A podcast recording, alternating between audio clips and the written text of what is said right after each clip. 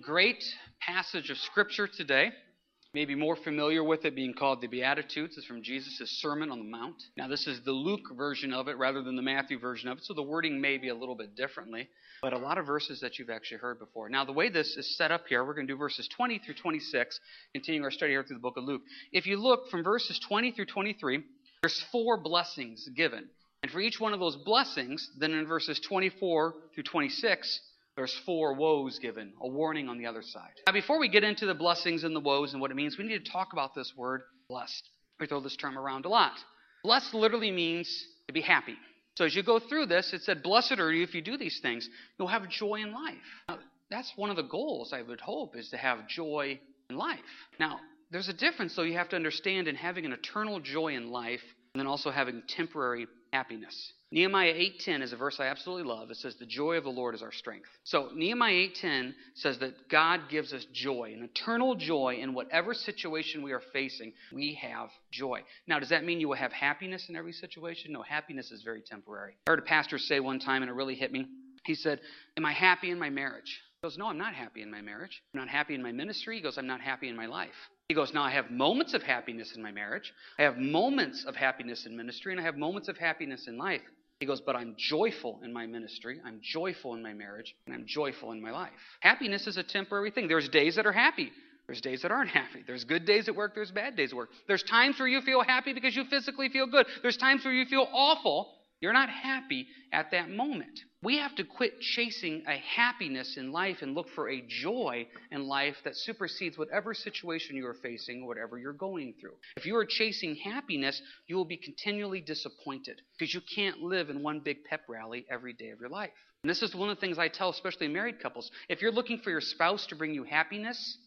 God brings you joy, and therefore you then have joy in your marriage. If you're looking for your job to bring you happiness, no. God brings you joy, and then you will have joy in your job. That's the way it works. So as we go through this, this blessed are you is a way for us to have an eternal joy because we're looking past the situations of this world and looking to an eternity where we realize that's where real joy is. So these are four ways to have you have more joy on this earth as you look past these momentary things of the world and look towards the eternal joy of heaven. With that being said, verse 20. Then he lifted up his eyes towards his disciples and said, We're going to read actually 20 through 26. Blessed are you poor, for yours is the kingdom of God.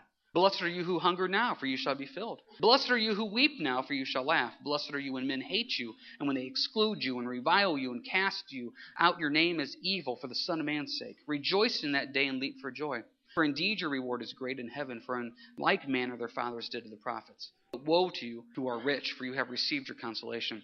Woe to you who are full, for you shall hunger. Woe to you who laugh now, for you shall mourn and weep. Woe to you when all men speak well of you, for so did their fathers to the false prophets. Four blessings, four woes. Let's talk about them. The first one Blessed are you poor, for yours is the kingdom of God. Now, Matthew's version says, Blessed are you poor in spirit. Now, this is kind of interesting. Let's talk about the first one of Matthew there, poor in spirit. There is a blessing in realizing who you are in Christ Jesus. When you realize who you are in Christ, you are blessed and you're joyful because you realize He just loves you. Romans chapter 3 goes into detail. Paul runs out this whole course here in Romans 3 where basically says we're wretched, horrible, despicable sinners. Romans 3:23 all have sinned and fall short of the glory of God.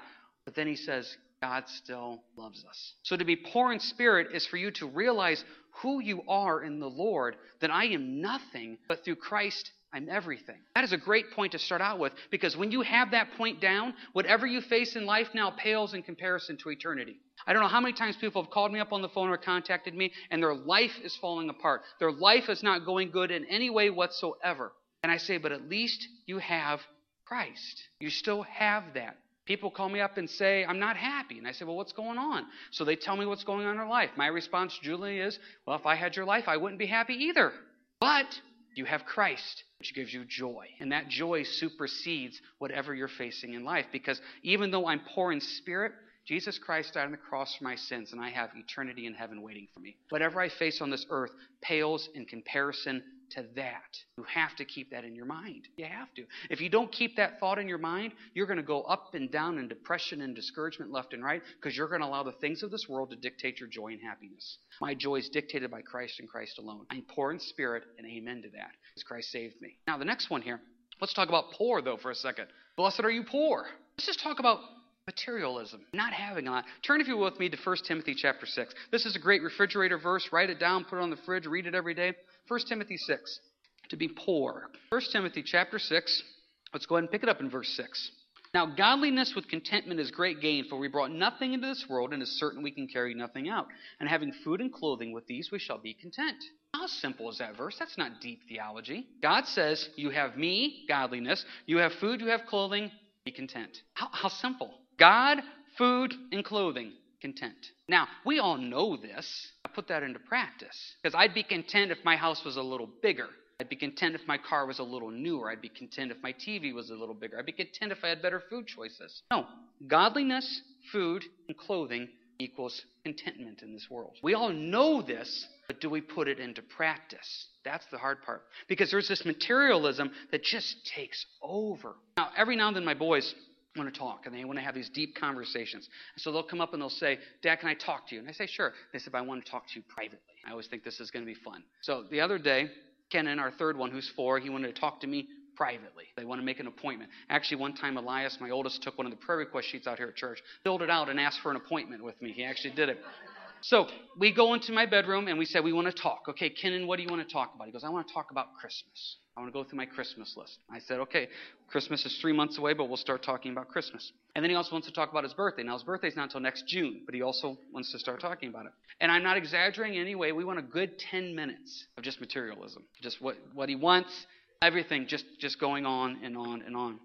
And it got to a point where we started saying, Okay, Christmas is coming up and we started talking about what Christmas means because he reached this point of materialism and he lost me for a second. He's going through everything at once, and all of a sudden he starts picking weird objects. He goes, Dad, I want a cross. I said, A cross? Is that a cross like Jesus died on? He goes, Yeah, I want a cross, but without the nails. I said, Okay. Then he goes, I want an exercise machine. I said, Okay. He goes, And I want a candle. At this point, I realized he was just looking around our bedroom, just randomly picking objects. That's how materialistic he was. He, he Every little idea he could come up with in his four year old mind disappeared after 10 minutes, and now he's just randomly picking objects. It's like the old um, um, Wheel of Fortune. Remember that when they used to shop? Just pick items and just go from there. So I said, let's stop here for a second. I said, let's talk about Christmas. I said, what's the point of Christmas? He says, the point of Christmas is when Jesus came down on, on earth. I said, okay, why did he come down on earth? He came down to die on the cross for our sins. Okay, and I said, well, why do we give presents at Christmas? And what we've taught the boys is we give presents because Christ is the present that God gave us. Okay, he knows it all. He didn't put it into practice. Here's the point. We know this verse. This verse is really simple. Godliness, food, clothing, amen. That is all I need in life. But I'm still going to throw a little hissy fit when I don't get what I want. Help us to work on godliness with contentment. See, when you said, Blessed are the poor, because in some ways, when you're stripped of every material possession you have and you're just down to the basics of all you need, you realize all you ever needed was really Christ. It's not what you need, it's who you need, and that who is Jesus. And that's what we got to focus on. Because here's the thing I've run into people out here at church that are materially materialistically, I should say, blessed by the world. They have a good paying job. Money is not an issue. And if you would talk to them, you would not know that they are rich in any way whatsoever. But on the flip side, I run into people that barely have anything, but yet they're haughty and rich with a dollar to their name. It's not how much you have, it's the perspective you have with what you have. And this is what Jesus is trying to warn us about. Now, stay here in 1 Timothy 6 because we talked about a woe and I'm just going to read it to you real quick to remind you of it. The woe was, but woe to you who are rich, for you have received your consolation. God says, beware of riches. Why? Well, let's look here at verse 9 of 1 Timothy 6. But those who desire to be rich fall into temptation and the snare, and into many foolish and harmful lusts, which drown men in destruction and perdition. For the love of money is a root of all kinds of evil, for which some have strayed from the faith in their greediness and pierced themselves through with many sorrows. Now, we have to make this clear. It's not saying that money in and of itself is evil. It's the love of money that is evil. Once again, I've met people that have lots of money. It's not evil to them. They use it for the kingdom, for the glory. Amen. I've also run into people that have had very little money, and it's evil to them. Now, what God is warning us here in verses 9 and 10 is what is your desire? Desire to be rich. The desire to always have that bigger thing. Now, a lot of times we look at verses 9 and 10 and we say, well, this isn't me. There is no way I could be rich with what I make. There's no way I'm ever going to be rich. I barely make enough to get by. But how is your heart? Is your TV not big enough? Is your house not big enough? once again, is your car not new enough? Are you going to take every bit of overtime they dangle in front of you, suffering your relationship with your kids and your spouse and ministry opportunities because you just want that extra dollar? As it says here in verse 9, that's foolish, that's harmful, that drowns you in destruction. That's why Jesus said, Woe to those who are rich. They have their consolation. What Jesus is saying, if you're poor, poor in spirit, you have all of eternity to be blessed. All of eternity to be blessed. Think about the blessings of eternity, the inheritance we receive through Christ, the mansion we have in heaven, the health we have in heaven. We have all of eternity to be blessed. If you don't have that relationship with Christ, then all your quote unquote blessings are going to happen right here and now. And that's why Jesus is saying, You have your consolation. This is your blessing right now. So enjoy what you got because for your eternity, it's hell. That's why we want to be poor in spirit and make sure we have that relationship with Christ. Which takes us right to our next one. Verse 21 of Luke chapter 6 Blessed are you who hunger now, for you shall be filled. This idea of hungering. Now, Matthew says hunger and thirst for righteousness. Here in Luke, is talking about hunger. Let's, let's just talk about the physical thing here for a second. This is one thing as Christians, I want to just let you know. You don't have to worry about all those things that the world says you need to worry about. If you're faithful in your relationship with Christ, and we'll get to giving here in the next week or two because it's coming up. If you're faithful and you're giving to the Lord, God says, I promise I'll take care of you. He promises that. Proverbs 30 tells us this He says, Give me neither riches that I forget you, nor give me poverty that I profane your name. There's something with just having enough to get by. There's a great passage in the book of Hosea where Hosea says that uh, they were given everything they wanted, and God says, and they forgot. Well, I've seen that. I've seen when people struggle in life, they're close to the Lord. Once they reach a point of comfortability, well, I'm okay now. Boy, sometimes the closest times you have with Christ are those times where you're really, really low and you don't have a lot. That's why God says in Matthew 6 to lay up treasures for you in heaven. If you're clinging to what this earth has to offer you and give you, there always will be an emptiness. That's why the woe given here in uh, Luke chapter 6 is Woe to you who are full, for you shall hunger. If, if you really want to fill yourself up with everything this world has, there will always be a hunger in you where you're not satisfied. If you don't believe me, go check out the book of Ecclesiastes and realize there is always a hunger for something more. Unless you have Christ, that's the only place where you find actual contentment. God will meet your needs. David came out and said in Psalm 37 25, I have never seen the righteous suffer for bread. God will meet your needs. Now, note the key word there is needs, not wants. Your needs are met. What are your needs? Godliness with contentment, food and clothing. That's your needs. There's always going to be something that looks better. There's always going to be something that sounds better. But godliness with contentment is great gain. Your needs will be met. And sometimes your needs are met on a daily basis, a weekly basis, maybe even an hourly minute basis. Now, this is difficult because every now and then we have somebody contact the church and they're really hurting. Really, we had a situation years ago where somebody from the community, no one associated with the church, they contacted the church. They were in a real difficult financial pos- uh, position. They were hungering, and they were they needed tens of thousands of dollars. So they contacted the church and asked if we could give them a loan. Now, I obviously said, no, we can't do that. No, that's not something we do. Now, at this time, I saw ministry opportunities, so I said, you know what? Let's talk about this. So we talked a little bit. And I said, Do you realize God is giving you an opportunity here? You are so low. You are so hurting. You, there's so much you need. I said, Do you realize this is a wonderful opportunity for you to give everything over to the Lord, your life and everything, and say, Okay, Lord, I trust that you will meet my needs. Now, you may say, Well, that's easy for you to say. You're not the one suffering in that type of debt or problem. The truth of the matter is, Sometimes when you're stripped of everything physically, you really stop and you say, I have to trust the Lord that He's going to meet my needs. If you have bills coming up and you don't know where the money's going to come from, why not start praying right now that the Lord would meet your needs? If you have something coming up and you don't know what's going to happen with it, why not start praying, Lord, meet my needs? And trust Him in faith that He will do that. I'm not saying don't plan ahead. You know, don't hear something I'm not saying. There's godly wisdom when it comes to finances. But at the same time, too, there is a blessing in realizing God is the God of my economy and my business. And I have to trust that. And when I do things according to His scripture, when I'm faithful in my giving to Him, when I'm faithful in trusting to Him, the Lord blesses that. And like I said, I'm getting ahead of myself, but I tell you right now, Dawn and I could give testimony after testimony of the Lord just meeting your needs out of the blue. And it's amazing to see what the Lord does. God says, Blessed are you who hunger now, you will be filled. He will meet our needs. Be careful, though, the flip side of verse 25 of saying, you know what, I'm full, everything's good, everything's fine. No, you're full of the world's riches, but yet you're empty spiritually. You will hunger for more, and that's something you have to be careful about. Now, that's the physical side. What about the spiritual side? Matthew's gospel says, hunger and thirst for righteousness. Turn, if you will, with me to uh, Matthew 13. Matthew 13. Let's talk about this hunger and thirsting for righteousness. To be quite honest, this is something we struggle with as, as, as a body of Christ, as a church, and I mean in the world. This hunger and thirsting for more of God.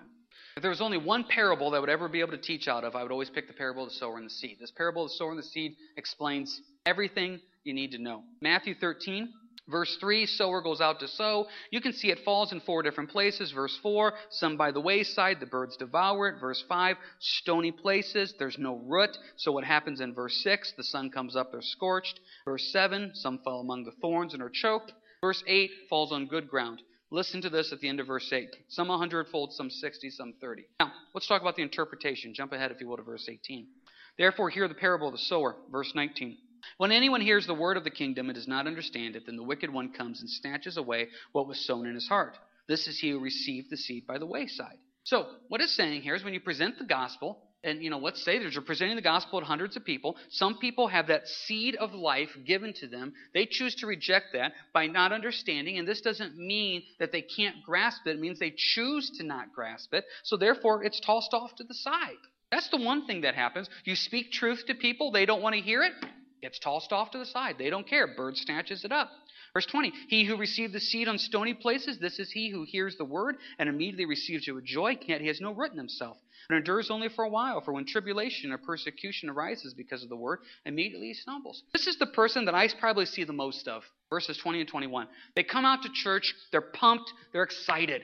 They're here every Sunday. They're going to do Wednesdays. They're going to serve in the back. They're going to do this. They're going to do that. This is exactly what I need. All of a sudden, what happens, verse 21, a little tribulation, a little persecution, and then God is tossed off to the side. They don't need him anymore. They don't want him anymore. You contact them, and sometimes they don't even respond. You write them. You call them. Hey, what's going on? You finally get a hold of them. Generally, the response is, oh, just busy. Oh, yeah, what's going on with life? Oh, just busy just code for I don't want to talk to you anymore, but I don't let it go. I get paid to do this. So I said, Oh, busy with what? Just life, persecution, tribulation. God's no longer needed. I'm going to be honest with you. These are the up down Christians. If you catch them on the up and you meet them for the first time, you think, Wow, what a grounded saint. What an amazing man or woman of God. You catch them when they're down, you think, What happened to them? Life is good, God is good. Life is bad, God's bad. There's no foundation, there's no joy, there's no nothing. The world controls their emotions. The world controls their relationship with Christ. That's not the way it's supposed to be. What about verse 22, the third group? Now, he who receives seed among the thorns is he who hears the word, and the cares of this world and the deceitfulness of riches choke the world, and he becomes unfruitful. This is what happens when somebody allows the world to take over their life. Not emotions, just the world. These are the ones that are always going to go deeper in just a little bit. Now, once things slow down, I'll go a little deeper. Once things get worked out, I'll go a little deeper. Once I get through this phase of life, I'll go a little deeper. I'm telling you right now, there's always going to be something to knock you back. Always. So if you're that type of person in verse 22 of once things, whatever, you're never going to get to that spot. Verse 23 He who receives seed on the good ground is he who hears the word, understands it, who indeed bears fruit and produces a hundredfold, some 60, some 30. This is the one I want to talk about. This is the one that get it and they say, I want it. I want everything that God has in store for me. Now, note the return 30, 60, 100. 30, 60, 100. This is now the point I'm trying to make. Blessed are those who hunger and thirst for righteousness. If you're at 30, let's shoot to go for 60. If you're at 60, let's go to get to 100. Let's always want more of what God has in store for us. We just used the word contentment you know, a few minutes ago, and we used it in the good sense. Godliness with contentment is a great gain. Here, if you're content with where you're at in Christ, this is not good. You don't want to be comfortable in your relationship with Christ. You always want more of what God has in store for you. It's not a burden we carry, it's not something I'm forced to do. It's something I willfully choose to say, I want something more in my life and my marriage and with my kids and ministry. I want to go from 30 to 60 to 100. I hunger and thirst for more righteousness. I want everything God has in store for me. Now, if you say you're full, According to Luke chapter 6, woe to you who are full, you shall hunger. There's always going to be an emptiness in your life. Oh, I'm good. I'm good. No, you're not. We always desire more of the Lord. Let's be honest. What keeps us from sometimes wanting to go deeper in the Lord? We'll jump back to Luke 6. Blessed are you who weep now, for you shall laugh. What keeps us from going deeper in the Lord? weeping. Some of you came in today, and I may not know for sure what's going on, but I bet you some of you came in today and you're physically in a lot of pain. It was a struggle to get here, and no one knows it. No one sees it. They don't know what you go through on a regular basis. It's a struggle. Some of you came in spiritually. You're carrying heavy burdens. Now you got a smile on your face, and when we ask you how you're doing, you say good. We don't know, but you're carrying burdens. Some of you came in emotionally, and it was just a struggle to even get in here today. You're in this season right now, verse 22 of, excuse me, verse 21 of weeping. God says you get to laugh. For all of eternity, you get to laugh and joy. Now, does that help you right now?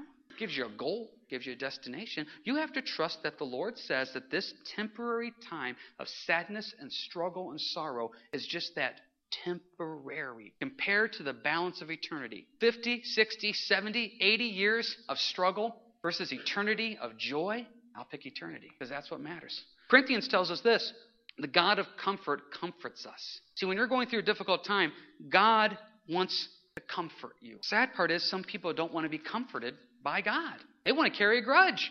They want to be bitter. They want to be angry. They want to complain. And you know, the thing is, I used to really try to work with those people and say, what can we do to show them the joy of the Lord? And then I realized that is such a personal thing between them and the Lord. No matter of convincing will change their perspective on that. Nothing. So, what I do now when I run into somebody who just wants to be bitter and complain about life, I say, Are you saved? Yeah, I'm saved. Well, then that gives you a joy that supersedes all circumstances. That's all I can say. Because Christ does that. I can't sit there and say, Oh, you know, I know you're going through a tough time, but it's not that bad right now. No, because in their mind, they have the worst life that's ever been created. Of six billion people in the world, they got it worse than anybody. It's a season of weeping. Turn, if you will, to Ecclesiastes, please. Ecclesiastes 3.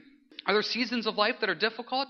You bet they are. We all go through seasons of discouragement and depression. We all go through seasons of struggle. We all do. Are some people's seasons of life more difficult than others? Yeah, there are. But the same joy of the Lord that gets us through anything is there available to everybody. We can't allow temporary struggles in this earth to dictate our eternal joy. Ecclesiastes chapter 3, please. Look here at Ecclesiastes 3. Let's go with verse uh, 1. To everything there is a season, a time for every purpose under heaven, a time to be born, a time to die, a time to plant, a time to pluck what is planted, a time to kill, a time to heal, a time to break down, a time to build up, a time to weep, a time to laugh, a time to mourn, a time to dance. Let's stop right there for a second. A lot of you are in verses 3 and 4, I would say, right now. You're in that idea of breaking down and building up, the time of weeping and laughing and mourning and dancing. That, that's the majority of life right there. If you're in the time of weeping, do you realize what the next phrase is? Time of laugh. That season will change. When? I can't tell you. It may change today. It may change in a week. It may change in a month. It may change in a year or a decade. I know it's going to change. If nothing else, it's going to change as soon as you enter eternity. Your time of weeping will end. Your time of mourning, it will end. There will be a time when that time of mourning ends. If you only focus on the weeping and the mourning, you're ignoring half the scripture of the laughing and the dancing. You're in a season of life that is difficult, that is completely understandable, and therefore there's a time of weeping, but you can't allow that emotional season to control you. And at this point, there's almost somebody that always says, Yeah, but you don't know how hard it is. No, because I haven't walked in your shoes. Truth of the matter is, you haven't walked in my shoes. Everybody has their struggles, and we need to realize we can't allow those struggles to control us. God says, Blessed are you when you weep. Because why? When you weep, when you're struggling, be it physically, emotionally, or spiritually, you realize the only thing you have is Christ. The only thing you have is the Lord. The only thing you have is the hope of eternity. You know, if you're married or you have a close friend that's gone through something where they're physically, emotionally, spiritually suffering, you sit there and you suffer with them because you say, I wish there was something I can do. You realize the only person that can help them through that is the Lord. But God says, I'll get you through it. One of my favorite verses, Isaiah 61. Isaiah 61 3. God says, I will trade you beauty for ashes. Some of your lives right now are a pile of ash. Relationships are burned down. Your health is burned down. Emotionally, you're burned down. Spiritually, you're burned. You're, it's just a pile of ash. God says, Hey, I'll make a trade with you. Give me the ash, I'll give you beauty. That's what the Lord does. He says, Blessed are you when you weep. God has a spot for the tenderhearted, people that are hurting. He truly does. And if you want to sit there right now and say, Well, then where is He at? Don't allow bitterness and emotion and anger and frustration to control you. That is the one thing that Satan likes to do to pull you away from the Lord. Don't allow that. Your focus is on eternity. God says you will laugh later. Now, what's the woe to this? Look at the uh, verse 25 of Luke 6. Woe to you who laugh now, for you shall mourn and weep. Now, does this mean you're not allowed to have fun in life? No. What this is saying is that there's a seriousness to what we do. There's a word that the Bible uses a lot. It's sober. It says to think soberly, to act sober. Now, when we think of the word sober, we think of refraining from alcohol. The word literally means seriousness. There's a seriousness to what we do. We are dealing with heaven and hell. So when this is saying, woe to those who laugh, it means if you're constantly just looking at life to bring you some meaningless happiness and you're not looking at eternity, God says, Woe to you. Yes, enjoy the life that God has given you, be blessed by it, but there is a seriousness to what we do that we have a responsibility to tell other people about Christ. I have joy. I have joy with my wife and my kids and my friends and fellowship and church, but there's also seriousness to what we do. When we're praying for people, we're praying people heaven and hell. God says, keep that seriousness in the back of your mind. If you only look at life as, as just what happiness I can have, Later on, you're going to mourn and weep because you realize you missed the eternal significance of why you're here. You were created to tell people about the Lord. Now, as you tell people about the Lord, guess what's going to happen? Look at verse 22. Blessed are you when men hate you, when they exclude you and revile you and cast out your name as evil for the Son of Man's sake. Rejoice in that day and leap for joy, for indeed your reward is great in heaven. For in like manner their fathers did to the prophets. Guess what? When you take a stand for Christ, guess what's going to happen? You're going to be hated, excluded, reviled, your name will be cast out as evil. How's that for a pep talk? That's what's going to happen. Now, note, this is important. You are hated, excluded, reviled, and cast out. Look at the end of verse 22 for the Son of Man's sake. If people are hating you, reviling you, excluding you, and casting your name out as evil just because you're a jerk, you're not getting blessed for that, okay? I've met people that just aren't nice people to be around.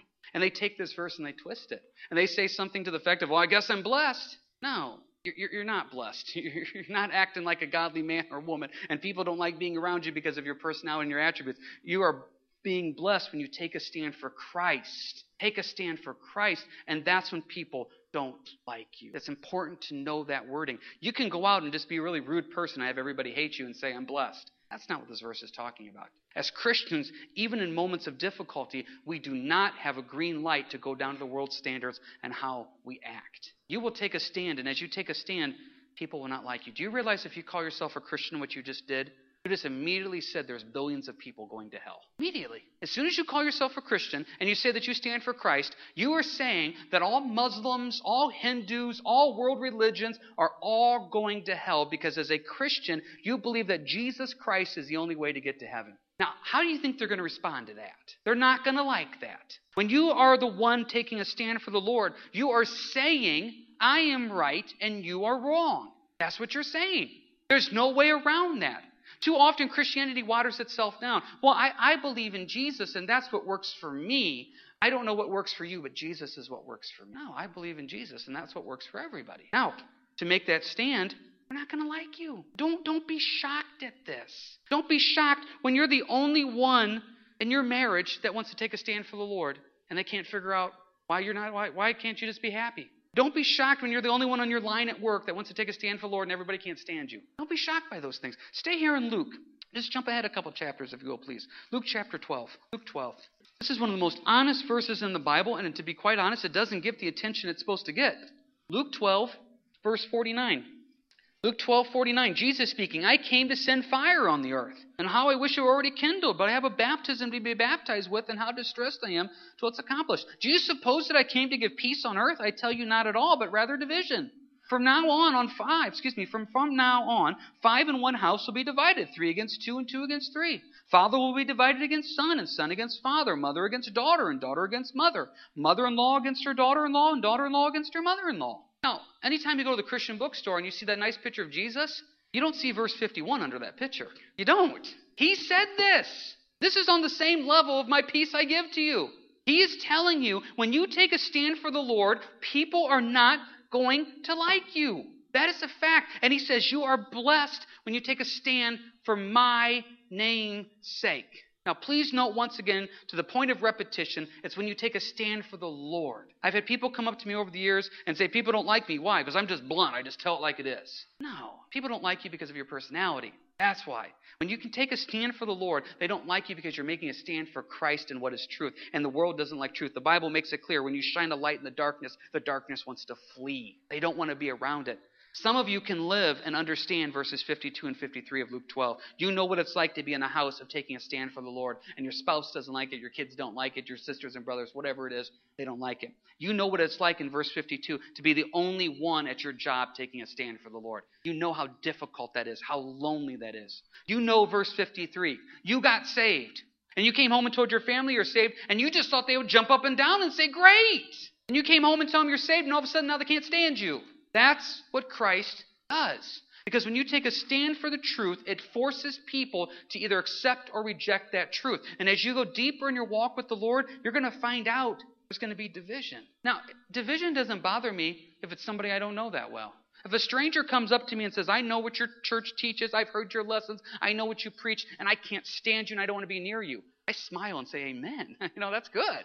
If it's somebody I'm close to emotionally, it hurts. So I want to have that relationship with them. See, it's easy to strangers and acquaintances to say, let there be division. But when that division is in a deep rooted relationship with you and your family and loved ones, you know what that verse is trying to say. Jesus says, Blessed are you when you're willing to put me in front of other people. Look at verse 23 of Luke 6. Rejoice in that day and leap for joy. For indeed your reward is great where? In heaven. The eternal reward happens in eternity. Sometimes you will be a lonely person on this world because it's just you and the Lord, because all your friends and family have let go of you. But you know what? Look at verse 23. For in the like manner their fathers did to the prophets. I've been reading um, Jeremiah for devotional. And if you read the story of Jeremiah, he's got to be one of the most lonely people that ever lived. Jeremiah went through a rough time. Anytime his message was given, tossed off to the side. I heard a pastor say one time, because if you study out Jeremiah or Lamentations, as far as we know, not one single person responded to his ministry as a prophet. Not one. Jeremiah, I don't know how many times in the book of Jeremiah, Jeremiah just wants to give up. Now, in heaven, guess what Jeremiah is right now? He's blessed. He was willing to serve the Lord and be faithful, and he was blessed. Be careful, verse 26. Everybody likes you. Now, don't go out and look for persecution or trouble. If you just take a stand for the Lord, it will be ha- it will happen. But if everybody thinks you're wonderful and great, I'm probably not making a stand for the truth a whole awful lot. Because when you make a stand for the truth, people will not and cannot accept that in many ways. It's tough. Do you go out and look for trials and tribulation and persecution? No. When you take a stand for the faith, it'll just find you. There's no doubt about it. But when you have the eternal perspective, oh, it's all worth it. Just look at this. Let's just sum this up real quick. Look at the four blessings. If you're poor, poor in spirit, or poor in this world, you realize the blessings that heaven has for you, and you realize what Jesus did for you. You're blessed because you realize Christ is what saved you. What about verse 21? Those who hunger now. See, if you're hungering now, that means I want more of the Lord. I want more of what He has for me. I'm blessed for that. I will be filled. Blessed are those who weep now. Some of you right now are going through a very difficult time in life. God says you are blessed because through this trial and tribulation, you're growing in me. And He goes, and this tribulation will end. Verse 22 Blessed are you when men hate you. When you are willing to take a stand for the Lord and say, I care more about what Jesus thinks about me than what others think about me, God says you're blessed for all of eternity. Now flip it around, verses 24 through 26. Woe to you who are rich. If your focus in this world is how good I am and how good I'm going to get it and everything I'm going to get, you're going to walk away from this world disappointed. You'll be empty. Same thing with verse 25. I got everything I need. I'm fine. No, you're not. Verse 25 Woe to you who laugh now.